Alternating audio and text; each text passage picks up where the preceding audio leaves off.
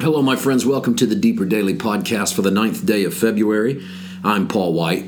It's the middle of the week, Wednesday. That means this is one of two days a week we put two podcast drops. One is the DDP that you're listening to, and the other is a full length teaching session from our Tuesday night Bible study in Flowery Branch, Georgia. We've been working through the Sermon on the Mount over the past couple of months at random, not not uh, chronologically, not left to right, but just where I am that week in my what seems to be endless musings on the fifth, sixth, and seventh chapters of Matthew. So, join us. I know it's impossible for you to join us live, most of you, but it's very possible for you to join us weekly. Let that be a part of your journey, the Sermon on the Mount. I promise you, you will be challenged. I think you'll be blessed and intrigued as we show you a picture of how God acts. That's to me what is going on in the Sermon on the Mount. How God acts, how God responds.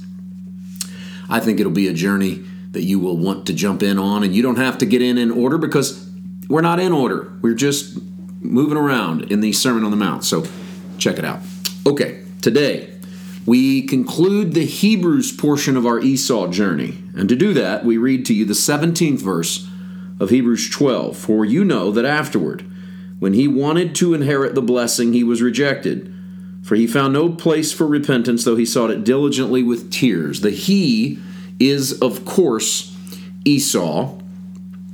Uh, let's start from the top. You know that afterward, this is a reminder of something that we haven't gotten to yet in our journey on Genesis, but I don't want to go back and then come back to Hebrews. So let's cover this now and then There'll be more to say when we get to this particular story in the Genesis account, but after our moment in the Genesis story where Esau sells his birthright for a bowl of soup, as the story unfolds, we get up to the end of Isaac's life, and Jacob takes Esau's place in the tent of blessing and receives the solemn blessing, the right hand blessing of Genesis 27. Now, there's a lot of subterfuge that goes into this. Jacob really lives up to his name. But after Jacob cheats Isaac out of the firstborn blessing, Esau enters the tent.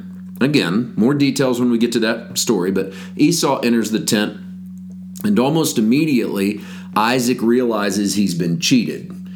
And Esau then begs his father for a blessing you know, is there anything left that you can give me?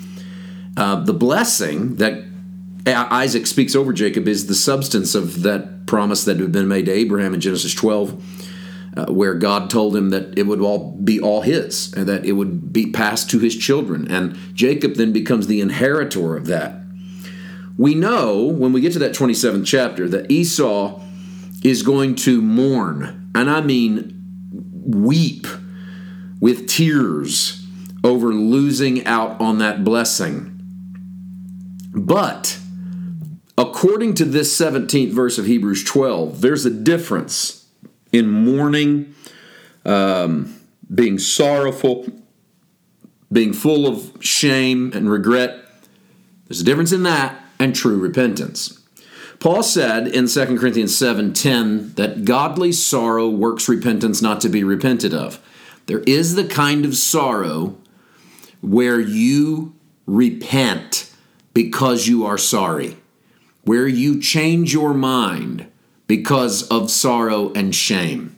I don't think sorrow, technically, and, and, the word there is shame. I don't think shame and condemnation have to be the same thing. And in fact, I've done sermons on that.